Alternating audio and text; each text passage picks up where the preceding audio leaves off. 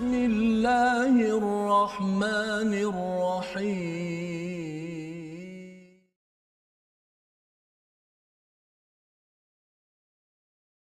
بسم الله الرحمن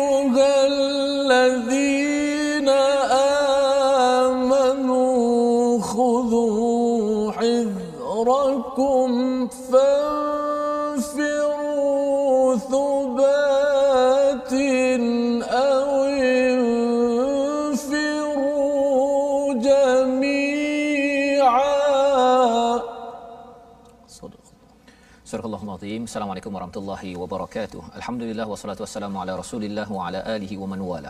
Syada la ilaha illallah syada Muhammadan abduhu wa rasuluhu. Allahumma salli ala sayidina Muhammadin wa ala alihi wa sahbihi ajma'in. Amma ba'du. Khabar tuan-tuan dan puan yang dirahmati Allah sekalian? Kita memanjatkan kesyukuran pada Allah Subhanahu Taala pada hari yang penuh barakah pada hari ini.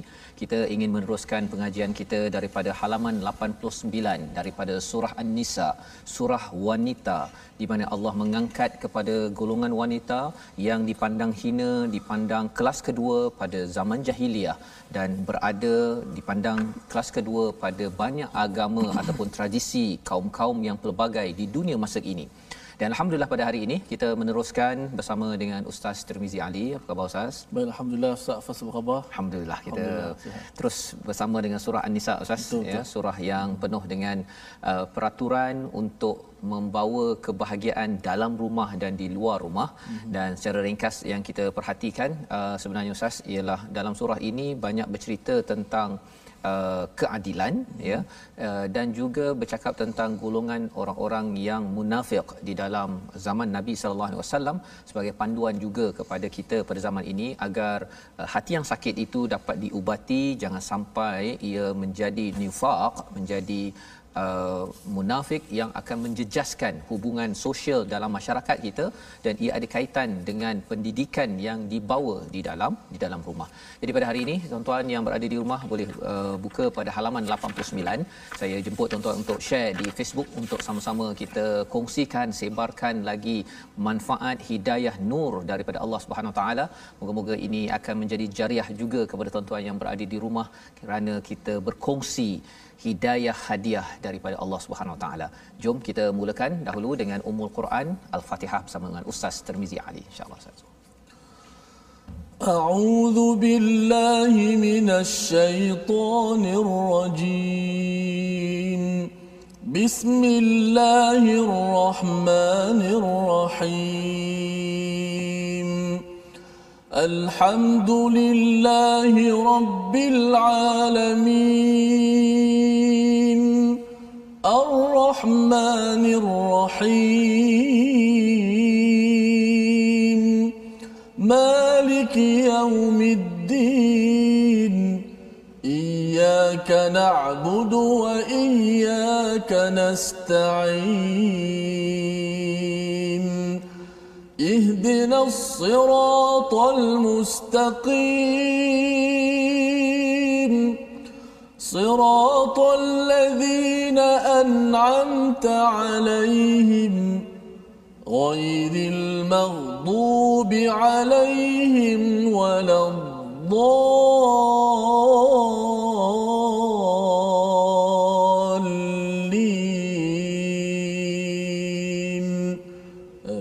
Amin ya rabbal alamin. Begitulah bacaan daripada Ummul Quran Al-Fatihah sebentar tadi untuk kita sama-sama menghidupkan hati kita pada setiap hari ya. Kalau kita baca pada solat subuh pada pagi tadi sebenarnya surah ini membuka potensi yang ada dalam diri kita. Ada tiga perkara penting sebagai ulangan sebagai review kepada kepada kita semua. Yang pertama bercakap tentang akidah kepada Allah Subhanahu Wa Taala. Allah ini Maha Pemurah, Maha Penyayang yang menguasai hari pembalasan. Itu adalah fitrah kita fitrah kita setiap hari perlu dibersihkan untuk selalu meletakkan Tuhan Allah sebagai sumber segala-galanya.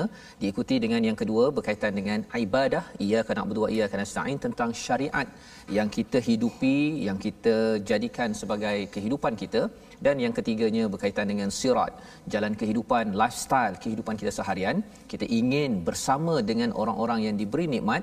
Dan pada hari ini kita akan mendengar pencerahan daripada Allah SWT dalam surah An-Nisa yang menceritakan siapa orang-orang yang diberi nikmat ini. Jadi mari kita lihat kepada apakah sinopsis halaman ke-89 pada hari ini. Bermula daripada ayat yang ke-66 hingga ayat yang ke-68 akan kita bincang cinta kepada negara dan disiplin menjalankan perintah Allah dan Rasulnya. Ya, jadi menjaga negara ini penting. Perjuangan yang akan kita baca daripada ayat 66 hingga 68. Dan seterusnya pada ayat 69 hingga 70 kita bercerita tentang pahala ganjaran apabila kita taat kepada Allah dan Rasul dan pada ayat 71 hingga 74 bercerita tentang tata cara perang di dalam Islam. Mari sama-sama kita mulakan dahulu dengan bacaan ayat 66 hingga ayat 70 dipimpin oleh Ustaz Tirmizi. Baik, terima kasih kepada Ustaz Fazrul. Uh, sidang penonton, sahabat-sahabat Al-Quran, My Quran Time. Alhamdulillah kita bersama-sama lagi uh, dalam surah An-Nisa. Kali ini uh, kita pindah pada muka surat yang ke-89. Sudah pastinya ayat-ayat yang begitu power, ayat yang sangat menarik untuk kita tadaburinya. Moga-moga jadi panduan dalam kehidupan kita sebagai orang-orang beriman yang kita nak terapkan Uh, apa nama akhlak-akhlak al-Quran dan nak kuatkan keimanan kita sudah pastilah dengan mentadaburi al-Quran dan kita dapat beramal dengan ayat-ayat Allah Subhanahu wa taala. Baik sama-sama kita membaca ayat yang ke-66 hingga ke-70.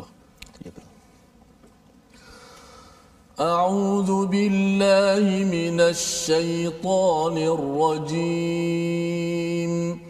بسم الله الرحمن الرحيم. ولو أنا كتبنا عليهم أن اقتلوا أنفسكم أو اخرجوا من دياركم أو اخرجوا من دياركم ما فعلوه إلا قليل منهم ولو أنهم فعلوا ما يوعظون به لكان خيرا لهم لكان خيرا لهم وأشد تثبيتاً. وإذا لآتيناهم من لدنا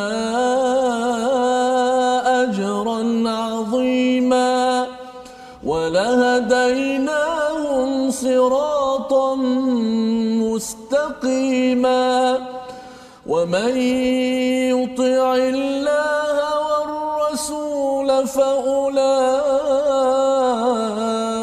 مع الذين أنعم الله عليهم فأولئك مع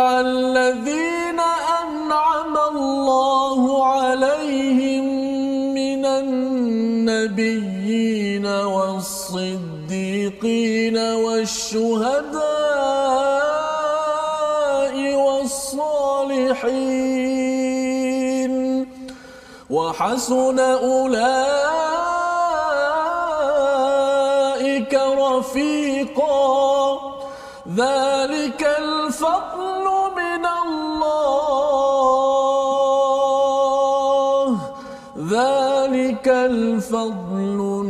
الله وكفى بالله عليما صدق الله العظيم Surah Allahul Azim ayat 66 hingga ayat yang ke-70 ini memulakan diskusi kita pada hari ini melihat kepada bagaimana Allah memberi komentar Allah menyatakan tentang orang-orang munafik dan apakah cara untuk kita bersama dengan orang-orang yang beriman di dalam halaman ini? Kalau semalam ataupun dalam episod kita sebelum ini pada halaman 88 pada ayat yang ke-65 itu Allah bersumpah fala warabbika la yu'minuna hatta maka demi Tuhanmu tidaklah mereka beriman sebelum mereka menjadikan engkau wahai Muhammad sebagai hakim. Yuhakkimuka ya fima syajara bainahum thumma la tajidu fi anfusihim haraj ya haraja. Jadi apakah yang ada daripada ayat 65 sebelum kita masuk pada ayat 66 pada hari ini? Apabila Allah menyatakan bahawa apabila seseorang itu betul-betul beriman kepada Allah Subhanahu taala beriman kepada kitab maka dia menjadikan Nabi Muhammad sallallahu alaihi wasallam itu sebagai sumber hukum. Yuhakkimuk di mana bukan sekadar membaca al-Quran tetapi kita melihat kepada hadis nabi perkataan nabi sunnah nabi sebagai panduan. Maka pada ayat 66 ini Allah menjelaskan tentang ke mantapan iman itu sendiri walau anna dan sekalipun telah kami perintahkan pada mereka bunuhlah dirimu dan keluarlah kamu daripada kampung halamanmu. Ternyata mereka tidak akan melakukannya kecuali sebahagian kecil daripada mereka. Siapa mereka ini? Golongan orang-orang yang ada masalah masalah hati di kalangan orang-orang munafik yang Allah bongkar di dalam surah an-nisa ini. Kerana orang-orang munafik ini berada di luar rumah tetapi sebenarnya ia muncul hasil didikan di dalam rumah-rumah kerana mensyirikkan Allah kerana tidak menghargai kepada keimanan secara secara jelas Maka di sini Allah menyatakan dua perkara. Ujian untuk melihat sama ada iman itu betul ataupun tidak, benar-benar mantap ataupun tidak, bunuhlah dirimu atau keluarlah kamu daripada kampung halamanmu. Ini pernah berlaku sasnya sebenarnya pada zaman Nabi Musa. Uh, Nabi Musa pernah uh, menyatakan kepada mereka kepada pengikut kaum Nabi Musa itu untuk uqtulu untuk membunuh diri ini salah satu daripada uh, cara mereka bertaubat. Dan lebih daripada itu uqtulu ini ada kaitan juga dengan perang. Ya pasal perang ini asasnya ialah serah diri bersedia untuk mati kerana memperjuangkan kebenaran. Maka dua ujian ini amat susah ustaz. Hmm. uqtulu anfusakum bunuh diri. Ini bukan bunuh diri yang suka-suka ni. Ini kerana perintah Allah. Kalau zaman Nabi Musa ataupun kalau katakan perlu pergi ke medan perang itu secara asasnya seperti menyerahkan diri. Yang pertama. Yang keduanya awih ruju min diarikum iaitu keluar daripada kampung halaman. Ya maka Allah cakap ma fa'alu mereka tidak akan buat. Ya orang-orang yang ada masalah iman tidak akan buat tetapi orang yang beriman kalau katakan perlu berjuang ataupun keluar daripada tempat kerana iman mereka akan pergi ya. Jadi Allah mengatakan walau annahum fa'alu ma yu'adun jika mereka buatlah apa yang dinasihatkan bihi lakana khairan lahum wa ashadda tathbita. Ya Allah nyatakan dua perkara manfaat kalau katakan sanggup berjuang perang dan juga Uh, keluar daripada kampung halaman. Yang pertama itu lebih baik bagi mereka dan juga ini lebih menguatkan iman mereka. Jadi ini ayat 66 ini adalah surah Madaniyah, surah An-Nisa ini. Jadi uh, mungkin ada yang tertanya-tanya, saya pun tertanya-tanya, ini uh, adakah uh, sesuai juga untuk kita? Kalau masanya diperlukan, maka kita kena bersedia hmm. kan tapi bukan kerana kita saja-saja nak bunuh diri bukan bukan ataupun saja-saja suka nak berperang bukan ataupun saja-saja kita nak keluar halau orang bukan kita adalah orang yang bersedia kerana kebenaran kerana memperjuangkan keadilan kita sanggup membuat dua perkara perkara ini.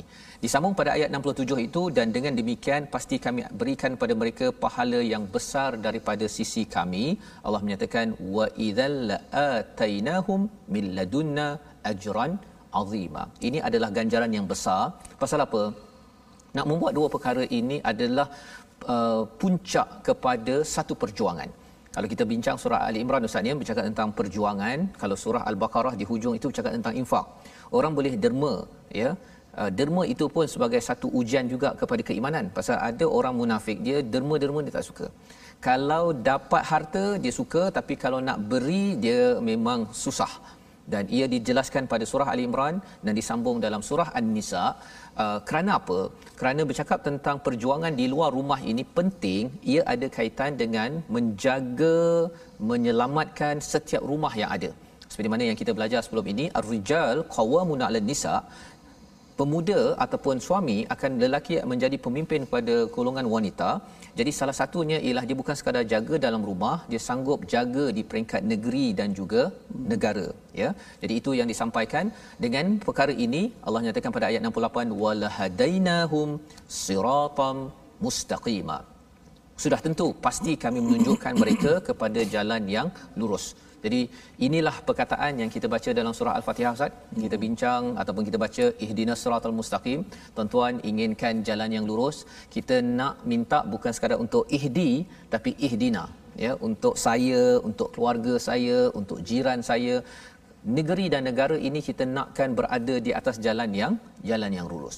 Jadi bagaimana kita nak berada di atas jalan yang lurus? Salah satunya dua perkara tadi itu. Mm-hmm. Kalau perlu berjuang, kita sanggup berjuang kalau perlu kita berhijrah ya ketika menyelamatkan iman kita sanggup berbuat demikian. Dan lebih daripada itu Allah menyatakan pada ayat 69 tentang ciri bagaimana nak tahu bahawa kita berada di atas jalan yang yang lurus. Kata Allah dalam ayat 69 wa may yuti'illah.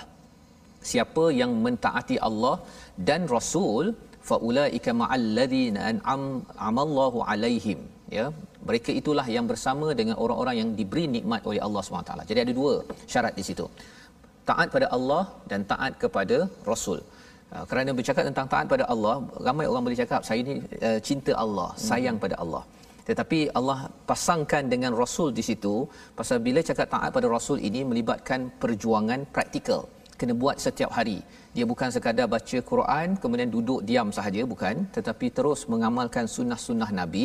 Salah satunya sunnah nabi ini ya orang cakap pakai celak pakai uh, pakaian itu sunnah. Tapi antara sunnah nabi ialah nabi ini berkongsi kebaikan ustaz ya. Ha, jadi ibu-ibu di rumah boleh kongsi dengan anak itu sunnah nabi. Ayah berkongsi dengan kawan-kawan dengan anak itu sunnah nabi. Dan kita share ya kita share di Facebook ini kerana dakwah kerana mengikut pada nabi. Itu adalah digelar taat kepada rasul. Maka kita akan bersama dengan siapa? Faulaika ma'al ladina an'amallahu alaihim. Itulah yang kita doa setiap hari ustaz ya. Betul iaitu kita minta siratal ladzina an'amta alaihim orang yang engkau beri nikmat siapa empat golongan tersebut? Yang pertama nabi. Yang kedua adalah siddiqin orang-orang yang benar-benar mantap imannya seperti Abu Bakar As-Siddiq bila perlu berjuang dia terus berjuang tanpa banyak cakap. Bila mendengar Isra Mi'raj orang kata nabi penipu dia tetap juga membenarkan. Ini yang perlu kita bina. Kalau dalam surah Al-Lail pun ustaz ada hmm. maklumkan sebelum ini ustaz ya, hmm. ya tentang wasaddaqabil husna ya. Sentiasa membenarkan kebaikan. Kalau benda baik benarkan. Jangan di didustakan pasal bila kita ada kebaikan kita dustakan ada orang buat baik baca Quran dia kata alah baca Quran pun dapat apa? Sebenarnya itu adalah ayat mendustakan. Khuatir nanti benda baik yang ada dalam diri kita yang baik itu akan jadi tak baik. Disebabkan apa? Kerana kita berdusta ya tidak membenarkan apa yang baik. Mungkin kita tak mampu buat semua ya ustaz ya. Katakan nak baca Quran sampai satu juzuk dua juzuk mungkin tak mampu tetapi kalau kita tahu benda itu benar kita kata oh alhamdulillah tahniahlah dapat berjaya dalam masa yang sama kita doa pada Allah agar kita menjadi orang yang yang dapat beramal. Itu adalah kumpulan siddiqin wasyuhada, orang yang syahid ya dan yang keempatnya adalah orang-orang yang soleh. Jadi empat perkara ini Allah nyatakan sebagai kumpulan orang yang mendapat nikmat. Ya, di sini di dunia ini kita akan bersama dengan orang-orang ini. Nabi hmm. sudah wafat ustaz ya. ya. Tapi siddiqin, syuhada wasalihin ini ruang kita berkawan. Dia berkawan di sini dan nanti sampai di akhirat nanti insya-Allah akan bersama dengan syuhada bersama siddiqin kita bertemu dengan Abu Bakar kita akan bertemu dengan uh, Hamzah bin Abu Talib contohnya ataupun orang-orang soleh sepanjang zaman wa hasuna ulaika rafiqa subhanallah ya itu itu pujian Allah kepada orang-orang yang tergolong daripada empat golongan ini wa hasuna ulaika rafiqa mereka itulah alangkah baiknya teman rafiqa ini maksudnya ialah kalau kita tengok dari segi istilahnya maksudnya ialah orang yang sentiasa kalau rifq itu ada kaitan dengan uh, bantal ustaz. Ya. Bantal ya. Jadi kalau bercakap tentang bantal ni dia lembut, dia menenangkan. Bila kita dapat rafiqa, kita jumpa dengan kawan yang soleh ataupun yang syahid ini yang berjuang kepada perjuangan Allah ini kita rasa uh, senang kita boleh uh, berborak dengan dia dengan tenang. Itu namanya rafiqa. Dan inilah rafiq yang akan bersama di dunia lebih-lebih lagi apabila kita sampai di di akhirat nanti. Dan Allah menyatakan ayat 70 itu menarik ustaz ya. Sebagai hmm. satu uh, sebagai satu pujian satu uh, pengiktirafan. Hmm ayat 70 yang minta ustaz kalau boleh ulang sekali ustaz Baik. untuk kita sama-sama beri perhatian pada ayat yang ke-70 ini insya-Allah. Nama uh, ayat, ayat, ayat 70. 70. Okey, dia ada kaitan dengan nama 9 ustaz eh? Ya, betul. Uh, saya nak sebut sikit ustaz, ada latar belakang ayat ini, asbabun nuzul dia, seorang sahabat nama Thauban. Oh. Dia ni seorang yang rindu Nabi. Betul. Lalu pada satu hari dia jumpa Nabi SAW dalam keadaan muka dia berubah. Pucatlah kalau bahasa kita. Kan Nabi kata, "Maghayyara launak." Kenapa muka kamu berubah kala? Maksud yeah. dia berubah pucatlah. Pucat kata sahabat ni aku terlalu rindukan kau Rasulullah. Aku bila aku jumpa kau aku tak jumpa aku tak tak sedar hati. Betul. Lalu uh, kata sahabat ni aku fikir bila aku fikir bila akhirat nanti adakah aku boleh jumpa kau Rasulullah?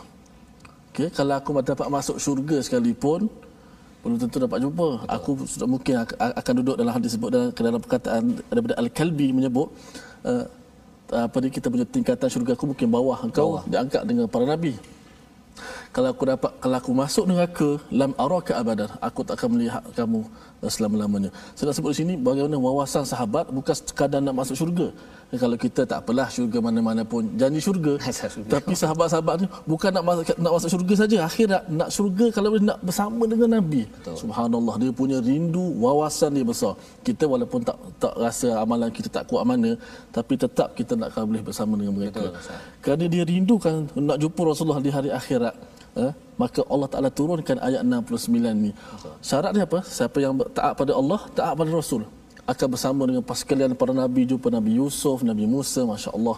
Eh, sekian uh, siddiqin, nabiyin, siddiqin, orang syuhada dan orang-orang yang soleh. Inilah sebaik-baik peneman Ustaz. Satu inilah, inilah, inilah roh apabila kita membaca ayat tujuh dalam surah mm-hmm. Al-Fatihah Ustaz ya. Mm-hmm. Maksudnya bila kita baca siratal ladzina an'amta alaihim, mm-hmm. kita sebenarnya bukan sekadar jalan orang diberi nikmat, bukan sekadar begitu kan. Tetapi betul. kita tahu bahawa ya Allah aku rindu sebenarnya mm-hmm. nak bersama dengan orang baik-baik ini. Ya. Jadi mm-hmm. dengan itu kita bila dah rindu mm-hmm. itu ya kalau kita mm-hmm. wujudkan rindu itu macam tauban tadi masya-Allah subhanallah Masya ini yang kita harapkan mm-hmm. sebagai amalan kita Ustaz dan kata para ulama ayat ini bukan sekadar berita gembira kepada sauban berita gembira kepada kita juga hari ini maknanya syaratnya taat Allah taat Rasul insya-Allah sama dengan sekalian para nabi Betul. apa yang kita baca hari-hari baik saya nak baca ayat yang ke-70 ذلك الفضل من الله وكفى بالله عليما صدق الله العظيم pada ayat yang ke-70 yang demikian itu adalah kurniaan daripada Allah dan cukuplah Allah yang Maha mengetahui. Dalam keserabutan dalam pelbagai cabaran di Madinah itu, bila sahabat bersama-sama dengan orang yang beriman, yang tak beriman, pada waktu itu timbul rasa uh, pelbagai dan seperti sauban tadi tu rindu pada Nabi sallallahu alaihi wasallam. Hmm. kerana bila bersama dengan Nabi dia seperti bantal tadi ustaz ya. Boleh dia ber, uh, rasa tenang rasa uh, rasa-rasa selesa. Hmm. uh, dan itulah yang dirindui oleh sauban. Dan kerana sauban memilih teman rafiq begitu rafiq maka itulah yang Allah janjikan pada ayat 69 Allah menekankan pada ayat 70 zalika al-fad ha di situ ada al alif lam ya. Bukannya sekadar fad kalau kita tengok dalam surah Yunus ayat 58 contohnya hmm. Allah bercakap tentang fadl bila kita dapat Quran dan sebagainya. Tetapi bila Allah menggunakan perkataan zalikal fadl itu maksudnya kurniaan yang betul-betul khas kepada siapa daripada siapa daripada Allah apabila kita beramal dengan Quran bila kita belajar kita beramal dan akhir sekali kita dapat ustaz ya mm-hmm. kehidupan kita dapat kawan paling rapat kawan dengan Nabi kan? Allah. Bukan kita hidup zaman Nabi tapi ya. dapat bersama dengan Nabi, bersama hmm. dengan Abu Bakar, Allah. syuhada wasalihin. Allah kata Hmm. Ha, kita ya. dengar Ustaz uh, bagaimana handsome ni Nabi Yusuf. Betul. Kita nak jumpa kat Nabi nak Yusuf jumpa. macam mana Allah. Ya, dengan handsome fizikalnya dan juga betapa mantap dia punya akhlak, akhlak itu hmm. wa kafa billahi alima cukuplah Allah yang tahu rindunya kita nak bersama dengan mereka dan insyaallah kita melihat kepada perkataan kita pada hari ini iaitu perkataan yang kita ingin fokuskan pada hari ini kharaja maksudnya keluar ya berulang sebanyak 182 kali. Sahabat-sahabat para nabi siddiqin orang soleh pada zaman dahulu pernah sampai satu masa dihalau dikeluarkan daripada tempat mereka. Tetapi kerana kerana Allah kerana rasul mereka sanggup dikeluarkan sanggup berjuang maka perkataan ini kita belajar keluar ataupun diusir ini untuk panduan kita kalau perlu berjuang sampai tahap itu kita bersedia kerana apa kerana kita tahu kita rindu ingin bertemu dengan Rasul bersama dengan Nabi Siddiqin Syuhada was Salihin. Kita bersambung kembali selepas ini. Berehat sebentar. My Quran Time baca faham amal insya-Allah.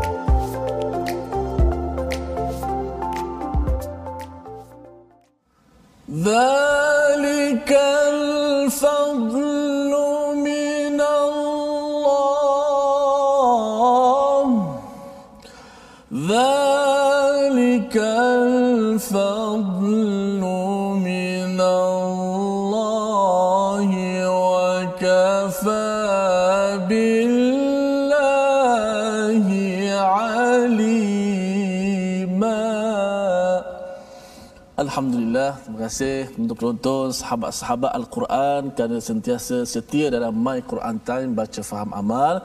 Kita mendengar kupasan daripada Fadil Ustaz Fazrul bagaimana ciri-ciri orang-orang yang benar-benar beriman kepada Allah Subhanahu Wa Taala mestilah taat kepada Allah dan Rasul.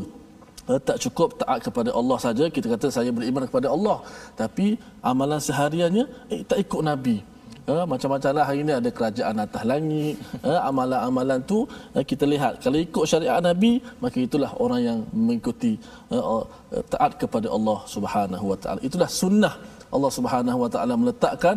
Nak sampai kepada Allah mesti ikut syariat ikut petunjuk yang dibawa oleh Nabi kita Muhammad sallallahu alaihi wasallam. Baik kita nak ajak semua sahabat-sahabat Al-Quran untuk sama-sama kita bergabung bertemu di platform rasmi yang kita sediakan. Kita ada Facebook ada sahabah Al-Quran my hashtag Quran time dan my hashtag Quran time. Khususnya boleh juga tonton di YouTube my hashtag Quran time official dan Instagram my Quran time official. Baiklah seperti biasa kita nak belajar sedikit pada hari ini uh, segmen tajwid kita membicarakan tentang sifat-sifat huruf. Eh, sebelum ni kita dah belajar makhraj huruf, tempat letak huruf di mana, di leher ke, di mulut ke, di hidung ke. Eh, sekarang kita sedang belajar berkenaan dengan sifat huruf. Baiklah. Sifat huruf dia terbahagi kepada dua pula. Eh, kalau kita lihat di skrin kita, sifat huruf ni terbahagi kepada dua bahagian. Pertama disebut sebagai sifat lazimah. Apa itu sifat lazimah? Sifat lazimah ialah ciri yang kekal, pasti ada bagi setiap sebutan huruf dalam semua keadaan. Sebab itu disebut sifat lazim. Lazim iaitu mesti ada dalam semua keadaan. Tidak terpisah daripada suatu huruf itu sama ada pada keadaan berbaris, kalau huruf itu berbaris ataupun huruf itu mati. Sifat ini juga tetap ada. Ha, sifat disebut sebagai sifat lazimah. Ha, juga dikenali sebagai sifat yang berlawanan kerana dia ada sifat lazimah ni dia ada sepuluh. Ha, iaitu uh, satu lawan satu. Maksud lima lawan lima yang akan kita bahaskan uh, pada masa yang akan datang. Terdapat sepuluh sifat yang tergolong dalam kategori ini iaitu kategori sifat lazimah. Sifat ni mesti ada. Kalau huruf tu berbaris atas A mesti ada sifat A. Baris bawah I mesti ada sifat I bila bagi depan u ataupun dia mati u la yu'minu hamzah tu mati tetap kekal sifat lazimah pada huruf tersebut. Apakah sifat lazimah itu? Itu kita akan bicarakan uh, pada episod yang akan datang. Sifat huruf terbagi pada dua. Sifat yang pertama lazimah. Sifat yang kekal pada setiap huruf itu. Uh, sifat yang uh, sifat yang kedua lawan pada lazimah insya-Allah akan di, kita kupas pada hari esok insya-Allah. Insya-Allah. Terima kasih ucapkan pada Ustaz Tarmizi. Uh, lazimah Ustaz ya. Mm-hmm. Yang pertama, yang kedua tunggu oh, ya tunggu. pada hari esok uh-huh. untuk kita melihat dua kategori uh, sifat ustaz ya yeah, sifat yeah. huruf uh-huh. bukan makhraj makhraj kita sudah selesai uh-huh. kita berbincang tentang sifat agar kita dapat memberi hak kepada yeah. setiap huruf tersebut uh-huh. dan insyaallah kita akan sambung pada hari hari esok baik kita ingin teruskan pada halaman ke-89 sebentar tadi kita sudah pun melihat bagaimana uh, kawan yang paling rapat yang paling me, me, me, amat selesa istilahnya rafiqa ataupun rafiq itu dijelaskan pada ayat 69 memberi satu ketenangan kepada para sahabat memberi satu ketenangan kepada kita pada zaman ini agar terus berada di atas sirat mustaqim iaitu dengan sama-sama kita taat pada Allah membaca al-Quran dan taat pada Rasul melihat pada sunnah Rasul macam mana Nabi beramal dengan akhlak al-Quran. Kita ingin teruskan apa lagi yang Allah uh, sampaikan kepada kita agar terus kita bersama dengan orang-orang yang yang diberi nikmat bermula daripada ayat 71 hingga ayat 74. Jom silakan. Baik, terima kasih Ustaz Fazul. Sama-sama kita terus membaca ayat 71 hingga 74. أعوذ بالله من الشيطان الرجيم بسم الله الرحمن الرحيم. يا أيها الذين آمنوا خذوا حذركم خذوا حذركم فانفروا ثبات أو انفروا جميعا. وان منكم لمن ليبطئن فإن أصابتكم مصيبة قال قد أنعم الله علي قال قد أنعم الله علي إذ لم أكن معهم شهيداً. ولئن أصابكم فضل من الله ليقولن كأن لم تكن بينكم ۖ. ليقولن كأن لم تكن بينكم وبينه مودة يا ليتني كنت معهم يا ليتني كنت معهم فأفوز فوزا عظيما فليقاتل في سبيل الله الذين يشرون الحياة الدنيا بالآخرة. ومن يقاتل في سبيل الله فيقتل أو يغلب فيقتل أو يغلب فسوف نؤمن نؤتيه أجرا عظيما صدق الله العظيم Surah Allahul Azim, begitulah bacaan daripada ayat 71 hingga 74 menyambung kepada bagaimana kita ingin mendapatkan al-fadl, mendapatkan kurniaan yang betul-betul daripada Allah bila kita bersama rafiq, kawan yang terbaik, teman yang terbaik itu apabila kita bersama dengan nabi, siddiqin, syuhada dan juga orang-orang soleh. Itu berlaku di akhirat nanti, tetapi di dunia ini ada ruang sahaja kita bersama dengan orang soleh, ada ruang kita bersama dengan orang-orang yang ingin mati syahid, orang-orang yang siddiq, maka kita cuba untuk mencari peluang itu. Ya. Jadi dalam ayat yang ke-71 Allah menyatakan wahai orang-orang yang beriman khudhu hidrakum berusahalah ya ataupun ambillah persiapan.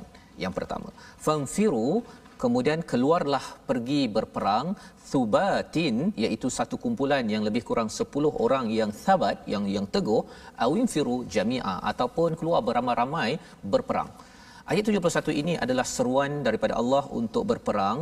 Ini adalah surah Madaniyah yang perlu kita faham tuan-tuan ya. Kerana apa? Kerana di Mekah selama 13 tahun Nabi tidak dibenarkan untuk keluar berperang bila sampai kepada Madinah kerana menjaga negara daripada orang-orang yang merosakkan negara maka Allah izinkan berperang tetapi masih lagi dalam kaedah volunteer sebagai sukarelawan siapa nak pergi pergi siapa yang tidak tidak ustaz ya hmm. itu sejarahnya kecuali bila kita sampai kepada surah at-taubah nanti pada waktu itu siapa yang diajak berperang kalau dia tidak mahu berperang maka orang itu dianggap sebagai membuat dosa besar. Ya sehingga kan uh, pada peristiwa perang Tabuk pada waktu itu uh, Ka'ab bin Malik yang lambat pergi berperang tertinggal daripada kafilah berperang maka di dipulaukan oleh Nabi dengan arahan daripada Allah Subhanahu taala. Kerana apa? Kerana pada waktu itu perang bukan lagi sukarelawan tetapi ia adalah satu kewajipan bila sudah sampai pada pada masanya. Baik. Jadi di dalam ayat yang ke-71 ini Allah menerangkan dua perkara pada orang beriman bila sudah sampai masanya kalau perlu maka buat persediaan itu kena buat sepanjang masa dan bila sudah masanya fangfiru kena pergi bersedia untuk berperang sama ada dalam kumpulan yang kecil thubat ataupun awinfiru jami'a wa inna minkum ah, apakah yang cabaran pada waktu zaman di Madinah itu dan juga akan berlaku juga pada zaman ini sebahagian daripada kamu lamal liyubatti anna ah, susah juga nak sebut perkataan itu sebab ustaz ya. Mm-hmm. Cuba ustaz uh, okay. bagi panduan sikit ustaz agar tak tersilap okay. bacaannya itu. Uh, perkataan itu memang jarang kita jumpa la yu la, la mal la yubatti an okey. Hmm. Sebab dia jadi payah tu kerana Uh, di ada di tengah-tengah huruf itu ada satu huruf yang bersifat dengan tebal. Yeah. uh, ya. nanti kita belajar bab sifat kan? Uh sifat kemudian to. To. Itu sama ada baris atas ke baris bawah ke baris depan kita kena kekalkan sifat tebal to. Ti ti. Uh, jadi bila uh, banyak kesalahan berlaku sedangkan ba tu nipis. Ba bukan ba uh tapi kerana kerana ada huruf to selepas tu ramai yang sebut la yubati uh bot jadi ba mana ada ba ba. Ba Ha, jadi tetap ah, tetap kena nipiskan ba. Walaupun lepas tu kadang-kadang kita jumpa to, kita takut eh macam mana nak sebut to eh. Dah sekali ba pun salah juga. to dah betul ba pula salah. Takut hmm. takut salah pada to. Rupanya ba salah dulu. Hmm. Ha, tapi ada juga yang uh, to tu tak betul. La yubatti an hmm. tukar dengan ta terus to tadi. Tak boleh juga. Mana to sifat to, ba ha? sifat ba. La yubatti la yubatti tak boleh la yubatti la yuba macam orang baca Allahu akbar ha. bor patutnya ba bar dari bor Masya-Allah itu pengaruh dengan huruf tebal selepas. Jadi jangan terpengaruh ya. Boleh. Setiap itu ada sifatnya hmm. jadi kekalkan dan hmm. kalau di, di situ pasal dia dia keliru tu Ustaz bila ada syaddah tu kan ada yeah. sabdu tu hmm. itu yang dia nak uh, jadi bob tu kan. Ha. ya, padahal bab hmm. ya yeah. itu bila ada syaddah lagilah dia dia mati dulu. Ha. Bab kena sebut lagi. Kena sebut lagi. dua kali dia punya kat situ. Ketebalan tu dia lebih daripada biasa lah. Dan bila kita susah uh. nak sebut tu memang maksudnya pun memang lambat. Uh, maksudnya kan? melambat-lambat kan ya. Memang kena lambat lah ketika baca tu, tu. berahsia aja siapakah yang melambat-lambatkan? Ini di kalangan orang-orang yang digelar munafik ya. Mereka ini digelar dia mereka ini mengaku syahadah beriman pada nabi tetapi dalam hati mereka itu tidak betul-betul hmm. ya. Dia melambat-lambatkan kepergian mereka pergi ke perang dan jika ditimpa oleh musibah maksudnya ketika berperang itu sama ada cedera ataupun terbunuh apakah perkataan mereka wah Allah sudah memberi nikmat pada kita alhamdulillah. Ha oh, siap lagi ya bersyukur. Hmm. pasal apa? Izlam aku ma'ahum jika kami ini bersama dengan mereka syahida saksikannya uh, maksudnya dia bersyukur kerana apa? Tidak terlibat dengan musibah perang tersebut Ha, ini Allah beritahu kat sini tentang ciri kalau dalam hadis Nabi ciri orang munafik ini dia bab sembahyang Aisyah dan subuh ini Ustaz dia lambat ataupun ya. tak muncul. Hmm. Itu satu. Tetapi solat zuhur nak berlakon bolehlah. Solat subuh susah. Ya, pasal apa? Pasal hmm. waktu siang tu nampak.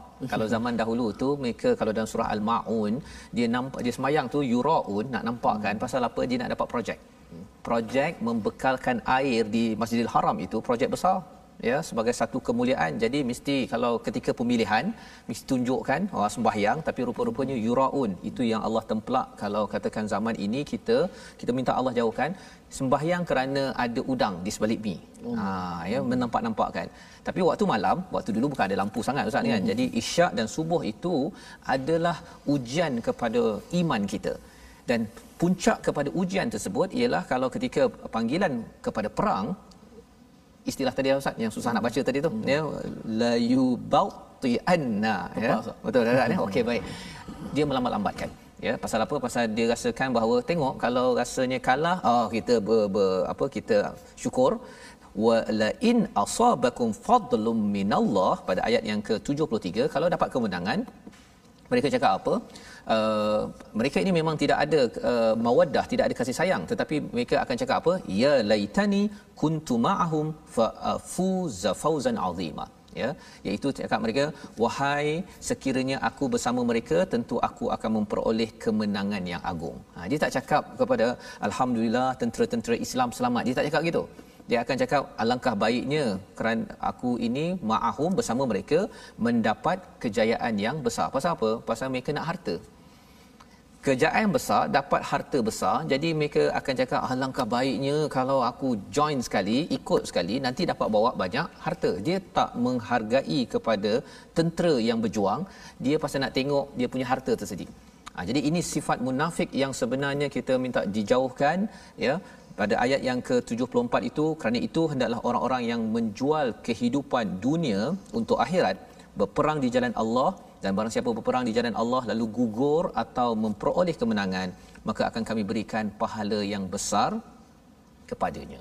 Ya kalau kita perasan ustaz ya ajran azima pada ayat 74 ini ada kaitan dengan ayat 70 ataupun 67 mm-hmm. ya yang Allah cakap tentang ajran azima ganjaran yang besar azim. Kerana apa? Kerana untuk pergi ke medan perang ataupun diusir pada waktu itu hati akan rasa uh, apa istilahnya kecil. Akan rasa gemetar rasa kita ni hina sangat kan? Tetapi bila Allah nyatakan kalau katakan kamu kalah ataupun terbunuh sebenarnya dua-dua kamu mendapat ajran azima. Itu sebabnya dalam hadis Nabi sallallahu alaihi wasallam daripada Sahal bin Hunaif bahawa Nabi bersabda barang siapa mengharapkan mati syahid dengan sebenar-benarnya Allah akan mengangkatnya sampai ke darjah orang-orang yang mati syahid meskipun dia meninggal dunia di atas tempat tidur. Hadis riwayat Muslim. Inilah yang berlaku pada Khalid Al-Walid tentera Islam yang awalnya bukan Islam ya masuk Islam menjadi tentera berperang banyak kali banyak uh, apa uh, kesan-kesan uh, pedang tapi akhirnya wafatnya di atas katil ikut pada hadis ini sebenarnya beliau juga syahid di sisi Allah Subhanahu Wa Taala. Jadi ini sebagai peringatan kepada kita membawa kita kepada resolusi kita pada kali ini. Mari sama-sama kita perhatikan. Iaitu pada ayat yang ke-69 ya, ayat 69 ini kita melihat resolusi taati Allah dan Rasul untuk bersama orang-orang yang mendapat ganjaran ataupun nikmat. Kita nak dapat ganjaran nikmat yang benar an'amta alaihim yang kita doa dalam surah al-Fatihah, kita perlu taat Allah dan dan Rasul. Yang kedua, berjuanglah ya, kita perlu berjuang dengan jemaah yang kecil, thubat ataupun jami'ah tetapi asasnya perlulah berjuang secara berjemaah kerana itu adalah seruan yang Allah sampaikan pada ayat nombor 71. Dan yang ketiga, selalu memberi komitmen terbaik dalam berjuang atas jalan kebaikan bukan mengelak seperti mana orang munafik pada ayat 72 di mana mereka ini kalau bab berjuang la yubau anna. Sebentar tadi ustaz ya. Hmm. bati dia maksudnya dia berlambat-lambat dia terhegi-hegi tetapi bila bab dapat harta bila dapat kelebihan yang itu mereka lah orang pertama di depan bertemu dengan nabi untuk mendapatkan ganjaran tersebut. Jadi tiga perkara ini sebagai komitmen kita sebagai tindakan kita. Moga-moga Allah mudahkan. Kita berdoa bersama dengan ustaz Tirmizi. Silakan ustaz. Bismillahirrahmanirrahim. الحمد لله رب العالمين والصلاة والسلام على نبينا محمد وعلى آله وصحبه أجمعين. اللهم أحينا بالإيمان وأمتنا بالإيمان واحشرنا بالإيمان. وأدخلنا الجنة مع الإيمان يا رب العالمين يا الله Tuhan kami kurniakanlah kepada kami iman yang sempurna ya Allah Ya Allah hidupkanlah kami dengan iman ya Allah Ya Allah matikanlah kami dalam keadaan kami beriman ya Allah Ya Allah bangkitkanlah kami dalam keadaan kami beriman ya Allah Ya Allah masukkanlah kami ke dalam syurga dalam bersama dengan iman ya Allah. Ya Allah rezekikanlah kepada kami masuk ke syurgamu berteman dengan para nabi ya Allah. Siddiqin ya Allah. Para syuhada ya Allah. Dan para salihin ya Allah. Ya Allah tempatkanlah kami di kalangan orang-orang yang beriman ya Allah. Sungguh itulah teman yang paling baik ya Allah. Wa hasuna ulaika rafiqa. Sebagaimana firman dalam surah An-Nisa ayat 69 dan 70 Moga-moga kami menjadi sebahagian daripada mereka ini ya Allah Yang mendapat nikmat daripadamu di hari akhirat kelak Amin ya Rabbal Alamin Amin ya rabbal alamin. Terima kasih diucapkan pada Ustaz Tirmizi. Kita berdoa Allah mengizinkan mengkabulkan niat kita untuk bersama dengan wahasuna ulaika rafiqa teman yang sebaik-baiknya iaitu di kalangan para nabi siddiqin syuhada wa salihin dengan mengambil peranan kita taat pada Allah kita taat kepada rasul sebaik mungkin. Dan inilah isi daripada al-Quran yang ingin kita sebarkan dalam wakaf untuk ummah. Satu platform untuk sama-sama tuan-tuan sekalian kita berkongsi. Kita berkongsi rasa berkongsi kefahaman ya bahawa sebenarnya uh, al-Quran ini adalah sumber hidayah kita ingin berkawan dengan kawan yang sebaik-baiknya yang dinyatakan pada ayat 69. Jadi tuan-tuan boleh menyumbang ya dalam platform sebentar tadi dan insya-Allah kita akan bertemu sekali lagi ulangan pada jam 5 petang pada jam 10 malam dan juga pada jam 6 pagi di mana tuan-tuan boleh mengulang balik ya memahami ya memberi perhatian kepada istilah an-an ta'alaihim yang kita baca ya moga-moga dengan Fatihah kita yang dibaca pada setiap hari pada ayat ketujuh itu terutamanya hmm. kita akan sentiasa rindu seperti hmm. tauban hmm. ya Betul. kita rindu bila baca ayat tujuh saja perlu rasa rindu dan kalau tak rasa rindu kita akan berdoa pada Allah bimbang ya Allah aku ni mengapa hari ni tak ada pula rasa rindu nak bersama dengan nabi siddiqin syuhada dan juga salihin rasa itu perlu kita hadirkan kerana kita inginkan solat kita Fatihah kita itu khusyuk yang diterima benar-benar oleh Allah Subhanahu Wa Taala. Jadi tuan-tuan dan puan kita akan berjumpa lagi insya-Allah pada hari esok pada masa yang sama dan rancangan ini dibawakan oleh Mofas dan sama-sama di hujung ini kita ingin mendengar sekali lagi ayat 69 daripada surah An-Nisa agar kita jangan lupa kalau ayat ketujuh itu baca dalam surah al-fatihah kita baca kita tahu sebenarnya kita minta pada Allah ya Allah tolong bagi kawan yang sebaik-baiknya wahasuna ulaika rafi rafiqa. Insyaallah kita bertemu lagi my Quran time baca faham amal. Kita baca bersama ayat 69 sebagai pengakhiran. Silakan Bismillah. ومن يطع الله والرسول فأولئك